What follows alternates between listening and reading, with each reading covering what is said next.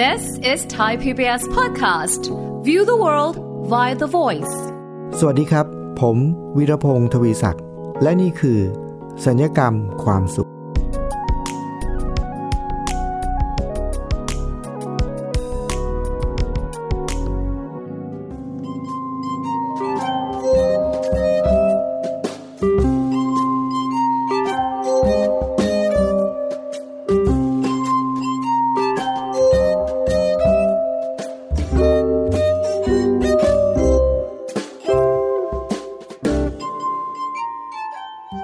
ผู้ฟังครับ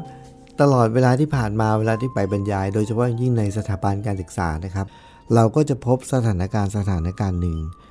บ่อยๆนะครับ แล้วก็บางทีเราก็เห็นในข่าวด้วยนะครับ เป็นเรื่องเกี่ยวกับการบูลลี่กันนะครับ โดยมากนะครับเรื่องการบูลลี่หลักๆ ใหญ่ ๆ ที่คนในสังคมให้ความสนใจก็คือในสถาบันการศึกษานะครับ เพราะว่ามันส่งผลเสียอย่างมากมาย ผมเองเวลาที่เดินทางไปบรรยายในโรงเรียนเนี่ยผมก็จะเจอเยอะเหมือนกันนะฮะเด็กๆที่ไปยุ่งเกี่ยวกับการบูลลี่ ไม่ว่าจะเป็นคนที่โดนบูลลี่ หรือคนที่ไปบูลลี่คนอื่นนะไปเจอเยอะจนกระทั่งผมมีความรู้สึกว่า ผมอยากจะตั้งชมรมครับ ผมตั้งชื่อชมรมว่า ชมรมคนบูลลี่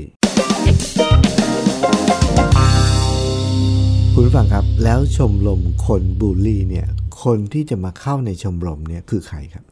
คือคนโดนบูลลี่ หรือคนที่ไปบูลลี่คนอื่นอ่าต้องบอกก่อนนะครับว่าคำว่าบูลลี่เนี่ยมันก็ถ้าเป็นสมัยก่อนเนี่ยก็คงจะบอกว่า พอพูดถึงคำว่าบูลลี่ปุ๊บหลายคนสมัยสมัยก่อนนะอาจจะบอกว่าคืออะไร แปลว่าอะไร หมายถึงอะไร แต่สมัยนี้เนี่ยผมเชื่อว่าคำคำนี้ในการเป็นคำสามัญที่ไม่ว่าจะใครนะ ชาวบ้านลูกเด็กเล็กแดงแม่ค้าร้านตลาดนักวิชาการ เคยได้ยินรู้และเข้าใจโดยไม่ต้องอธิบายนะครับว่าบูลลี่มันคืออะไร แต่ถ้าใครต้องการการอธิบาย ผมก็จะขออนุญาตอธิบายอย่างย่อๆสั้นๆเลยนะก็คือการกลั่นแกล้งกันนั่นเองนะการกลั่นแกล้งการการไปดูถูกดูแคลนใครเนี่ยการการบูลลี่เนี่ยไปไปลดทอนคุณค่าเขาไปดูถูกเหยียดหยามเขาอะไรอย่างเงี้ยก็อยู่ใน ตระกูลของการบูลลี่ทั้งนั้นนะไปแกล้งเขาไปทำให้เขาเดือดร้อนลำคาญทุกข์ใจ ไปทำร้ายร่างกายทำทำร้ายจิตใจเขาอะไรเนี่ยนะก็คือเป็นเรื่องของการบูลลี่เนี่ยแล้วที่มันอยากตั้งชมรมเป็นเพราะว่า น่าจะมีคนจำนวนเยอะนะครับที่น่าจะต้องเข้ามาในชมรมนี้ แล้วใครต้องเข้าครับ คนโดนบูลลี่หรือคนที่ไปบูลลี่เขา ผมก็อยากจะบอกว่า ต้องเข้ามาทั้งสองแหละครับ พียงแต่ว่าชมรมนี้เนี่ยเข้ามาเพื่ออะไรครับ เพื่อจะได้รู้ว่าถ้าเกิดคุณเป็นคนที่ถูกเขาบูลลี่เนี่ย คุณควรจะทำยังไง คุณจะเอาตัวรอดยังไงจากการโดนบูลลี่ หรือคุณจะมีความสุขมีชีวิตที่มีความสุขอยู่ได้ไง ถ้าคุณโดนบูลลี่นะฮะในขณะเดียวกันถ้าคนที่เที่ยวไปบูลลี่ใครต่อใคร เที่ยวไปกลั่นแกล้งใครต่อใคร เที่ยวไป ทำร้ายร่างกายทำร้ายจิตใจใครต่อใครเนี่ย เข้ามาชมรมนี้คุณก็จะได้รู้ว่าทำไมคุณถึงทำแบบนั้น เพราะคุณฟังเชื่อไหมครับว่า คนจำนวนมากเนี่ยทำไปโดยที่ก็ไม่รู้นะว่าทำไมถึงทำโดยไม่รู้ตัวนะแต่ก็ทำนะเพราะฉะนั้นถ้าเรารู้ว่าทำไมเราถึงทำผมเชื่อว่าดีไม่ดีเราก็อาจจะเลิกทำแบบนั้นนะครับ หรือถ้าเรารู้ว่าทำไม แล้วถ้าเกิดเราเข้าชมรมนี้ บางทีเราก็อาจจะเข้าใจคนที่โดนบูลลี่มากขึ้น เราก็อาจจะเลิกบูลลี่ไปก็ได้ ก็เป็นไปได้ใช่ไหมครับ อันนี้ก็เป็นต้องบอกต้องเรียนคุณผู้ฟังนะครับว่านี่เป็นจินตนาการของผมล้วนๆเลยนะครับ เพราะว่าอะไรเพราะว่าเวลาที่เราไปเจอเด็กๆครับ ในสถาบันศึกษาเนี่ยหลายคนเนี่ยมาปรึกษาส่วนตัวครับว่า อาจารย์ครับผมโดนบูลลี่ ผมทำยังไงดีนะ คือถ้าเกิดคนที่มาบูลลี่เนี่ย เคยมีอยู่เคสหนึ่งเลยนะครับ มาปรึกษาว่า ผมโดนบูลลี่เนี่ย ผมควรทำยังไงดี แทนที่ผมจะบอกว่าวันนั้นพอเขาถามปุ๊บเนี่ย แทนที่ผมจะบอกว่าถ้าโดนบูลลี่ควรทำยังไงเนี่ย ผมก็เลยนึกว่าผมควรถามเขาดีกว่าว่า คุณรู้ไหมว่าทำไม คนบางคนถึงไปบูลลี่คนอื่นอ่า เพราะว่าผมมีความเชื่อว่า ตอนเนี้ยคนที่มาปรึกษาผมอะคือคนที่โดนบูลลี่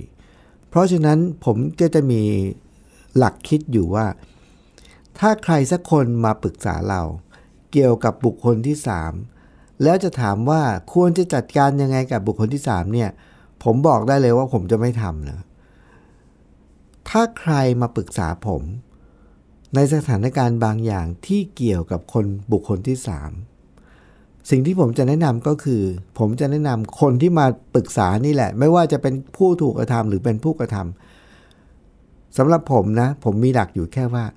คนที่ต้องปรับปรุงตัวหรือต้องเปลี่ยนแปลงตัวเอง เปลี่ยนวิธีคิดเปลี่ยนอะไรก็ตามทีเนี่ย คือคนที่อยู่ตรงหน้าผมนี่แหละ คนที่มาปรึกคนที่มาขอคำแนะนำนี่แหละ มีหน้าที่ต้องเปลี่ยนตัวเอง เพราะว่าคนสองคนคุยกัน แต่ว่าไปคุยเรื่องให้คนที่สามเปลี่ยนแปลงตัวเอง มันไม่มีครับ มันไม่มี เพราะฉะนั้นวันนั้นเนี่ยคนที่มาคุยกับผมคือคนที่ถูกบูลลี่ แล้วถามผมว่าจะไปจัดการไงกับไอ้คนที่มาบูลลี่เขาอ่าอย่างนี้หลักเกณฑ์ผมเลยครับ คนที่ต้องเปลี่ยนแปลงคือตัวคุณแล้วแหละเพราะคุณมาคุยกับผม ผมจะไม่สามารถที่จะ บอกให้คุณไปจัดการกับคนที่สามได้เขาบอกว่าเขาอยากรู้วิธีว่าจะทำยังไง กับคนที่มาบูลลี่ใช่ไหมแต่ผมกลับถามเขาว่า แล้วคุณรู้ไหมว่าทำไมคนบางคนถึงไปบูลลี่คนอื่นเขาก็บอกไม่รู้ครับ ผมก็เลยยกตัวอย่างว่า สมมุติว่านะครับ ในการแข่งขันกีฬา ฟุตบอลก็ได้อะมีสองทีมแข่งกัน แล้วนักบอลคนหนึ่ง ได้ลูกบอลนะกำลังเลี้ยงลูกบอลไป เพื่อจะไปยิงให้เข้าเข้าโกเข้าประตู อีกฝั่งหนึ่งฝั่งตรงข้าม ระหว่างที่คนที่ได้ลูกบอลเลี้ยงอยู่เนี่ย แล้วก็กำลังจะไปยิงเนี่ย ปรากฏว่าไอ้ทีมคู่แข่งเนี่ยมาถึงครับ ดึงเสื้อเลยครับ ดึงเสื้อไอ้อีกคนหนึ่งที่กำลังเลี้ยงบอลอยู่เนี่ย ผมก็ถามว่า คนที่กำลังเลี้ยงลูกบอลแล้วจะไปยิงเข้าประตู กับคนที่ดึงเสื้อเนี่ย คนไหนวิ่งเร็วกว่ากัน เออ ดูจากรูปการแล้วใครวิ่งเร็วกว่ากัน เขาก็นึกสักแป๊บหนึ่งเขาบอก เออ เนื่องจากว่าไอคนที่ต้องการสกัดนะ่ะ มันวิ่งไม่ทันใช่ไหมมันก็เลยต้องดึงเสื้อเขาไง แสดงว่า ไอคนที่วิ่งเร็วกว่าคือใครครับ คือคนที่เลี้ยงลูกบอลนะฮะ กำลังจะไปยิงเนี่ยมันวิ่งอยู่ข้างหน้า ส่วนไอคนที่ต้องสกัดเนี่ยมันวิ่งไม่ทันมันวิ่งช้ากว่าเขา มันก็เลยใช้วิธีอะไรครับ วิ่งไม่ทันทำไง ก็ดึงเสื้อสิครับ ซึ่งการดึงเสื้อดึงอะไรอย่างนี้มันในแง่ของกติกาฟุตบอลก็คือฟาวใช่ไหมครับผิดกติกา ผมก็เลยบอกว่าเห็นไหมว่า ถ้าเราเปรียบเทียบกับคนสองคน คนหนึ่งโดนกระทำก็คือโดนบูลลี่ กับคนบูลลี่ก็คือคนที่ไปกระทำเขาเนี่ยถ้าเทียบกรณีนี้เนี่ยคนที่โดนกระทำคือคนที่วิ่งอยู่ข้างหน้าวิ่งเร็วกว่า ส่วนคนที่ไปดึงเขาไปกระทำเขาเนี่ยก็คือคนบูลลี่เนี่ยดึงเขาไว้เพราะอะไร เฮ้ย ถ้าปล่อยให้เขาวิ่งไปข้างหน้ามันก็ยิงประตูเลย เพราะฉะนั้นอยากกันนั้นเลย ดึงมันเลยดีกว่า มันวิ่งเร็วกว่าเรา มันเก่งกว่าเรา เราก็เลยต้องทำไง ต้องผิดกติกาแต่คือถ้าเอาตัวต่อตัววิ่งเนี่ยสู้มันไม่ได้ ต้องทำไง ก็ต้องนอกกติกา คิดว่ากรรมการไม่เห็น ดึงเสื้อมันเลยนะครับ ผมก็บอกเขาว่าคุณเห็นไหมว่า ส่วนใหญ่คนที่ไปดึงเสื้อเขาเนี่ยเป็นเพราะอะไรเป็นเพราะว่าสู้กันตัวต่อตัวสู้ไม่ได้ครับ ต้องเล่นนอกกติกาต้องดึงมัน เพราะฉะนั้น ถ้าเปรียบเทียบกับคนที่ไปบูลลี่คนอื่นนะ เพราะอะไรรู้ไหมครับ เหตุผลหนึ่งเลยนะ เพราะว่าคนที่ไปบูลลี่คนอื่นเนี่ย มองว่าไอ้คนนั้นเนี่ย มันเก่งกว่าเรา เราอะสู้มันไม่ได้ ในกติกาเนี่ยก็คือมันเรียนเก่งกว่าเรา สอบได้ดีกว่าเราทำงานศิลปะสวยกว่าเรา เล่นกีฬาได้เก่งกว่าเรา มันวิ่ง เร็วกว่าเรา ที่ผมอยากจะบอกกับน้องคนนั้นวันนั้นนะครับ คุณผู้ฟัง ก็คืออยากจะบอกเขาว่า ถ้าคุณโดนบูลลี่ให้จำไว้ว่า นั่นแสดงว่าตัวคุณเนะ่ยอยู่เหนือกว่าเขา คุณเก่งกว่าเขา เขาก็เลยดึงคุณไง คุณวิ่งเร็วกว่าเขา เขาก็เลยต้องดึงคุณ ให้ลงมาต่ำเท่าชั้นนะฮะ อันนั้นเป็นวิธีที่ สู้กันตัวตัวเขาสู้คุณไม่ได้ ในเรื่องความเก่งในเรื่องความการเรียนในเรื่องอะไรเขาสู้คุณไม่ได้ เขาก็เลยต้องใช้วิธีการดึงเสื้อคุณเอาไว้ ด้วยการอะไรด้วยการบูลลี่ การบูลลี่ก็คืออะไร เขาก็จะพยายามหาข้อด้อยของคุณ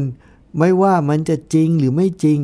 แต่ถ้าเกิดเขาสังเกตเห็นและเขาจะขยายสิ่งนั้น ถึงแม้ว่ามันอาจจะเป็นก็ไม่ได้เป็นข้อด้อยอะไรมากมายสมมุตินะครับ แล้วสังเกตไหมผมถามเขาบอกว่า น้องสังเกตไหมว่าเวลาที่คนบูลลี่กันเนี่ยไอคนที่โดนบูลลี่เนี่ยจะโดนไอคนที่บูลลี่พูดอะไรบ้าง ยกตัวอย่างเช่นเขาก็จะมาเรียกเราว่า ไอเตี้ยอย่างเงี้ยสมมตินะฮะไอดำไอมืด ไออ้วน ไอ้ผอมไออะไรคือเขาจะหาลักษณะของเรา ไม่ว่าจะเป็นลักษณะทางกายภาพหรือทักษะหรืออะไรก็ตามทีเนี่ย ที่เขารู้สึกว่าดูเหมือนว่ามันน่าจะเป็นข้อด้อยของเราอะแล้วเขาจะเอาสิ่งนั้นเนี่ยมาขยายให้มันใหญ่ขึ้น เพื่ออะไรครับ เพื่อให้เราเนี่ย ลงมาด้อยเท่าเขาอะพูดง่ายๆก็คือ คนที่เที่ยวไปบูลลี่คนอื่นเนี่ยส่วนใหญ่เลยนะครับ เหตุผลเนี่ยมาจากเรื่องนี้เลย คือตัวเองอะสู้เขาไม่ได้ เป็นนักบอลที่วิ่งเร็วไม่เท่าเขา ถึงต้องไปดึงเขาไง ถ้าวิ่งเร็วกว่าเขาจะไปดึงเขาทำไมล่ะ ก็วิ่งแซงหน้าไปแล้วไปตัดลูกจบ แต่ที่ต้องดึงเพราะอะไร เพราะวิ่งเร็วสู้เขาไม่ได้ เพราะฉะนั้นเนี่ย วันนั้นที่ผมถามคำถามนี้ครับคุณผู้ฟังผมอยากจะให้น้องเขารู้ว่า การที่คนคนหนึ่งโดนบูลลี่ สาเหตุใหญ่ ๆ หลัก ๆ ก็คือว่า คุณเหนือกว่า คนที่บูลลี่คุณเนี่ยเขามองว่าคุณเหนือกว่าเขา คุณเก่งกว่าเขา คุณมีดีกว่าเขา เพราะฉะนั้น ผมแค่อยากจะบอกเขาว่า อันดับแรกถ้าคุณโดนบูลลี่นะ จงภูมิใจ คุณอาจจะไม่ชอบมันก็ได้ ถ้ามันมันไม่ใช่เป็นเรื่องของการทำร้ายร่างกายให้บาดเจ็บให้ล้มตายนะ ความคิดแรกที่ต้องเข้ามาในหัวก็คือ ถ้าโดนบูลลี่นะจำไว้เลยว่าไอ้คนที่บูลลี่เราเนี่ยเขามีลึกๆ ในความคิดเขาก็คือเขาสู้เราไม่ได้ ด้วยด้านใดด้านหนึ่ง เขาจึงต้องพยายามหาข้อที่เขารู้สึกว่าเราอะด้อย แล้วเจอเล็กนิดเดียว แล้วเขาจะเอาสิ่งนั้นมาขยายให้ใหญ่ขึ้น เพื่อเป็นการดึงเราลงมา เพราะฉะนั้นประเด็นแรกนะครับคุณผู้ฟัง ผมบอกน้องคนนั้นวันนั้นว่า เมื่อไหร่ที่โดนบูลลี่ ให้จำไว้ว่า เขามองว่าเราเหนือกว่าเขา และเราควรมีความภาคภูมิใจในสิ่งนี้ ว่าเราเจ๋งกว่าเขา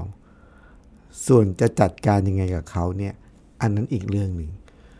แต่สิ่งที่เราจัดการได้ก็คือเมื่อไหร่ที่โดนบูลลี่ อย่ารู้สึกเสียใจ หรือน้อยใจหรือรู้สึกต่ำต่ำต้อยกับสิ่งที่เขาพูดสิ่งที่เขามาขยายผล เพราะนั้นไม่ใช่ของจริง ของจริงคือเราเหนือกว่าเขา มันแทบจะเป็นอย่างนี้เสมอเลยนะครับคุณผู้ฟัง เพราะฉะนั้นอันนี้เป็นเรื่องของชมรมคนบูลลี่นะครับ เพื่อเราจะได้เข้าใจว่าทำไมเราถึงโดนบูลลี่ และทำไมเขาถึงมาบูลลี่เรา ถ้าเราแก้ตรงนี้ได้เนี่ยเราก็จะเบาสบายใจไปเปราะหนึ่งนะครับ แล้วเดี๋ยวตอนนี้เราพักฟังเพลงสักครู่ครับคุณฟัง เดี๋ยวช่วงหน้ามาพบกับ ชมรมคนบูลลี่ อีกภาคหนึ่งครับ ช่วงหน้าครับ พักสักครู่ครับ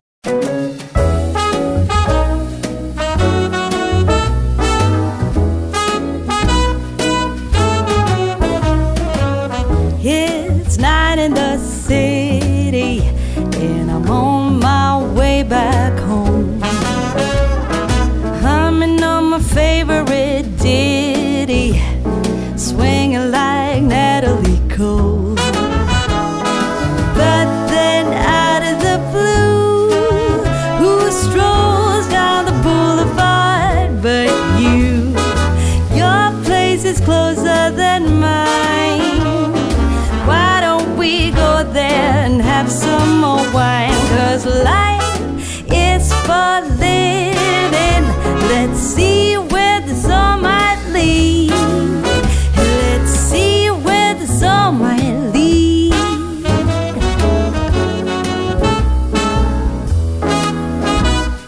Waking up to a brand new day in between your sheets. Breaking out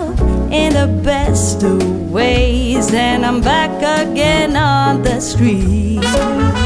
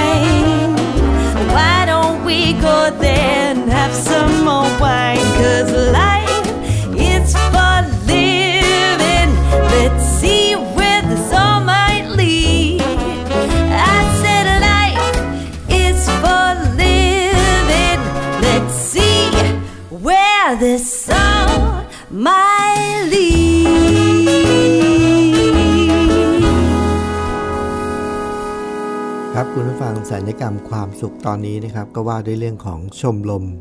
คนบูลลี่นะครับ ทั้งโดนบูลลี่แล้วก็ไปบูลลี่เขานะครับ มาคนที่โดนบูลลี่ และคนที่ชอบไปเที่ยวบูลลี่ใคร มากองรวมกันอยู่ในชมรมนี้เลยครับ มารวมตัวกันเพื่ออะไรครับ เพื่อเราจะได้รู้แล้วก็ทำความเข้าใจเกี่ยวกับพฤติกรรมการบูลลี่นะทั้งโดนบูลลี่และเที่ยวไปบูลลี่คนอื่น พอเราเข้าใจแล้วผมมีความเชื่อว่าสถานการณ์เรื่องนี้จะดีขึ้น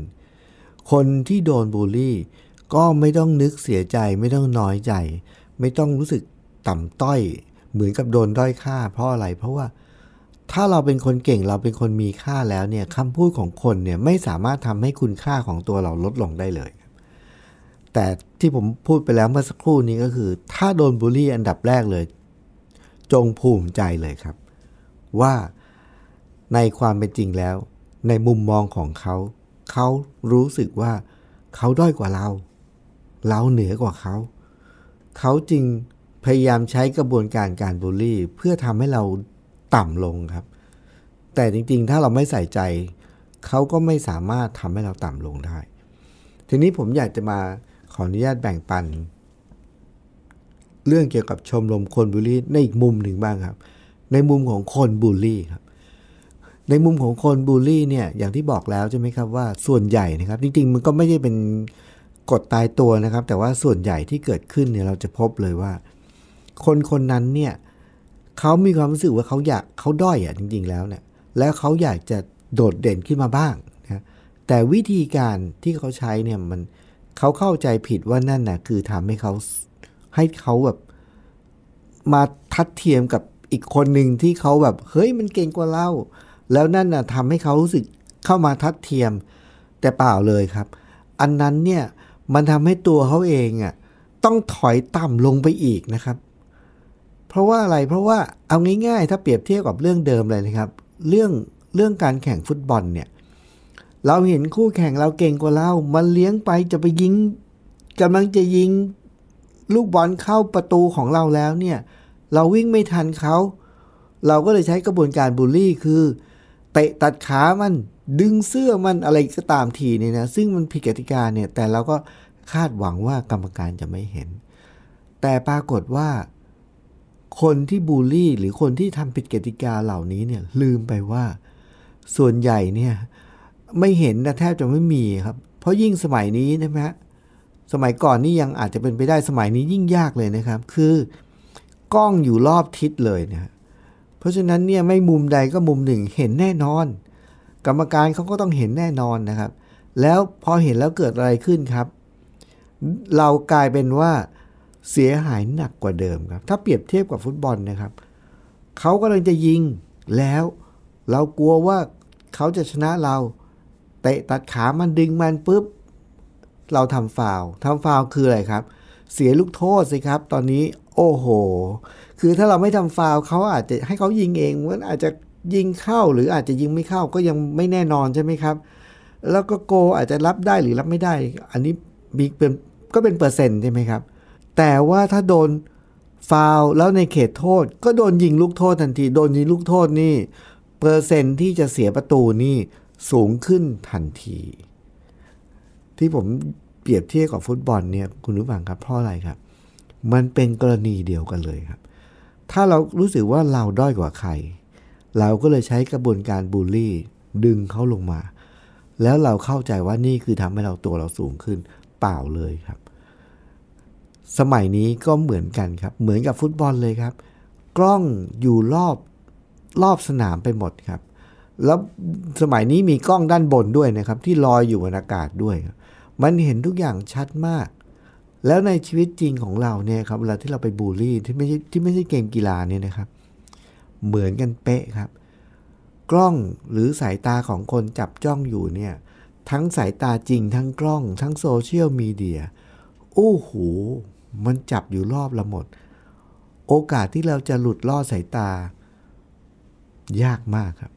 แล้วเมื่อไหร่ก็ตามที่เหมือนฟุตบอลนะเราไปทำฟาวในชีวิตเนี่ยไม่ใช่ในเกมฟุตบอลเนี่ย การบูลลี่ก็คือการไปทำฟาวล์นี่แหละนะฮะในชีวิตทำฟาวล์ปุ๊บโดนเตะลูกโทษคืออะไรครับ เราโดนสังคมประนามนะครับ ทีนี้แหละครับ จากเดิมที่เราสู้ก็ไม่ได้อยู่แล้วเนี่ย เราเนี่ยเป็นคนทำให้ตัวเราเองเนี่ยจมธรณีไปอีกเลย เพราะว่าทีนี้สังคมประนามครับ โอ้คราวนี้หนักกว่าเดิมอีกครับ คือคุณฟังเชื่อไหมครับว่า อีกกรณีหนึ่งครับ ที่ คนที่ไปเที่ยวไปบูลลี่คนอื่นเนี่ยอีกกรณีหนึ่งที่เห็นได้เยอะมากเลยก็คือ คนที่มีความรู้สึกว่าเอออยากจะทำตัวเองให้ คือเขาบูลลี่เพราะเขาเรียกร้องความสนใจเขาอยากจะเป็นที่สังเกต อยากจะอยากจะมีตัวตนนะครับเพียงแต่เขาลืมไปครับว่า การมีตัวตนแบบนี้เนี่ย มันเป็นจุดสนใจจริงครับ ไฟสปอตไลท์ส่องมาจริง ๆ เลยครับ แต่ไม่ใช่ส่องในฐานะที่คุณเป็นตัวแสดงนำครับ ไม่ได้ไฟไฟส่องมาที่คุณจริง แต่คุณไม่ได้เป็นผู้แสดงนำไม่ได้เป็นพระเอก แต่ว่าไฟส่องมาแล้วบอกว่าคุณเนี่ยคือผู้ร้ายครับ โอ้โห คราวนี้ก็เหมือนเดิมครับ หนักกว่าเดิมอีก แล้วคุณฟังเชื่อไหมครับว่าในยุคปัจจุบันนี้ ลักษณะของการที่ เข้าใจผิดประเด็นเหล่านี้เนี่ยแม้กระทั่งในวงการสื่อก็มีเนี่ยผมเคยเห็น ผมเชื่อว่าคุณผู้ฟังเคย น่าจะยังพอจำได้ ถ้าเกิดใครยังจำได้นะครับ มีภาพยนตร์เรื่องหนึ่งนะครับ ต้องการที่จะโปรโมทหนังตัวเองครับโดยใช้วิธีการปกติการโปรโมทหนังก็ทำโฆษณาประชาสัมพันธ์อะไรก็ไปเนี่ยก็ใช้งบประมาณเยอะนะครับ แต่อันนี้วิธีที่เขาใช้ก็คือ เขาใช้ดาราแสดงนำครับ มาทำเรื่องบางเรื่องที่ผิดกฎหมายครับในที่สาธารณะ แล้วก็เป็นข่าวเลยครับโอ้โหโดนวิจารณ์กันแหลกลาเลย แต่ว่าคนทำหนังเนี่ยทีมโฆษณาเนี่ยมองว่าอันนั้นเนี่ยคือการโฆษณาที่มีประสิทธิภาพที่สุดครับ เพราะอะไร แทบไม่ได้ใช้เงินเลยครับ อย่างมากก็คือทำผิดกฎหมายในที่สาธารณะบางกรณีเนี่ยโดนปรับ 500 บาทครับ โดนปรับแค่ 500 บาท แต่ว่าเป็นที่กล่าวขวัญถึงในหนังสือพิมพ์ในสื่อทุกแขนงครับ ทุกคนเลยรู้หมดเลยเลยว่า เอ้าหนังเรื่องนี้เสร็จแล้วนี่ ที่ดาราคนนี้แสดงอะ่ะ พร้อมจะฉายแล้ว ทุกคนรู้หมดเลย เพราะมีการประชาสัมพันธ์โดยใช้กระบวนการแบบนี้เลยครับ แบบเข้าใจผิดคือ เรียกร้องความสนใจเหมือนกับคนที่ไปบูลลี่เขาเนี่ย ราะต้องการเรียกร้องความสนใจ แล้วได้รับความสนใจจริงไหม จริงครับ ได้รับจริง เหมือนหนังเนี่ยไปโฆษณาแบบเนี้ยคนรู้ไหมว่าหนังมาแล้ว รู้ครับ แล้วสนใจไหมสนใจครับ แต่เขาสนใจในฐานะที่ โอ้ย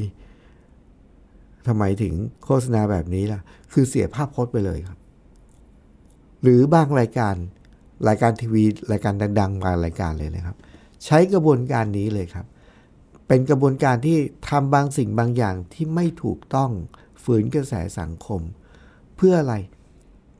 แล้วถ่ายทอดออกไปเพื่ออะไร เพื่อให้โดนวิจารณ์ครับ เพื่อให้คนด่าทั้งเมืองเลยครับ แต่เขามองว่านั่นน่ะคือการประสบความสำเร็จในแง่ของการประชาสัมพันธ์ที่ใช้เงินน้อยมาก อย่างมากก็แค่โดนปรับไม่กี่บาท แต่ว่าเป็นที่พูดถึง แต่เขาลืมไปว่า ถูกต้องครับคนพูด พูดถึงจริงครับ แต่พูดถึงในแง่ลบ แล้วหลังจากนั้นชื่อเสียงคุณก็จะไปในเชิงลบ ตลอดไปนับจากนั้น ก่อนหน้านั้นถ้าคุณทำสิ่งดีๆมา ก็ไม่เหลือเลยครับ เพราะว่าคุณเป็นคนทำลายชื่อเสียงของตัวเองด้วยวิธีคิดปื้นตื้นๆแค่นี้คุณว่าครับอันนี้มันสืบเนื่องมาจากเรื่องของการบูลลี่ คือคนบูลลี่ที่ต้องการ อยากมีตัวตนอยากเป็นที่สนใจ อยากให้ใครต่อใครมาสนใจเราบ้าง โดยเข้าใจผิดว่านั่นคือเป็นวิธีที่ถูกต้อง แต่ว่าเขาลืมไปว่า คนสนใจเขาจริง ๆครับ เอาไฟส่องมาที่เขาจริง ๆ เขาโดดเด่นจริง ๆ แต่โดดเด่นในฐานะของผู้ร้ายแล้วแต่ในความเป็นจริงแล้ว ผลที่เกิดขึ้นในชีวิตคืออะไรครับ ชีวิตเขาที่รู้สึกว่าต่ำเตี้ยเลี่ยดินอยู่แล้ว จนต้องจนกระทั่งมาเรียกร้องความสนใจเนี่ยพอใช้วิธีนี้ คราวนี้เลยถูกสังคมเหยียบย่ำจมธรณีไปเลยครับ เพราะฉะนั้นคุณผู้ฟังครับ อันนี้คือจินตนาการของผมที่มีความรู้สึกว่าอยากจะเจอ อยากจะมีชมรมชมรมหนึ่งให้คนบูลลี่เนี่ยมารวมตัวกันที่นี่ครับ เราจะได้เข้าใจกันและกันครับว่า คนที่โดนบูลลี่ไม่ต้องเสียใจ เพราะในความจริงคือเราเจ๋งกว่าเขานะส่วนในคนที่ไปบูลลี่เขาเนี่ย คุณอยากจะเรียกร้องความสนใจ คุณอยากจะมีตัวตน ใช้วิธีอื่น เพราะวิธีนี้คุณจะเป็นที่สนใจจริงครับ แต่ว่าในแง่ลบ แล้วชีวิตคุณกลายเป็นตกต่ำมากกว่าเดิม แล้วก็จมธรณีไปเลย เพราะฉะนั้นคุณผู้ฟังครับ สถานการณ์เรื่องเกี่ยวกับบูลลี่เนี่ยผมมีความเชื่อว่า ถ้าทั้งสองฝ่ายเข้าใจในเรื่องนี้นะครับ สถานการณ์เรื่องนี้ก็จะดีขึ้นเรื่อยๆ แต่ถ้าเรายังปล่อยให้มันดำเนินต่อไปตามยถากรรมแบบนี้นะครับ สถานการณ์ก็อาจจะแย่ลงไปเรื่อยๆ ก็เลยเป็นที่มาของชมรมคนบูลลี่นี่แหละครับคุณว่าครับรายการสัญญกรรมความสุขรายการที่จะมุ่งเน้นให้ทุกท่านได้มีชีวิตที่มีความสุขมากขึ้นนะครับ แล้วก็มีความทุกข์น้อยลง โดยอาศัยแง่คิด แล้วก็มุมมองของตัวเราเอง วันนี้ผมวิรพงศ์ทวีศักดิ์ต้องลาไปก่อนนะครับ ขอบพระคุณคุณผู้ฟังทุกท่านสำหรับการติดตามอย่างสม่ำเสมอนะครับ วันนี้ลาไปก่อนครับ สวัสดีครับ ติดตามรายการทางเว็บไซต์และแอปพลิเคชันของไทย PBS Podcast Spotify SoundCloud Google Podcast Apple Podcast และ YouTube Channel Thai PBS Podcast Thai PBS Podcast. View the world via the voice.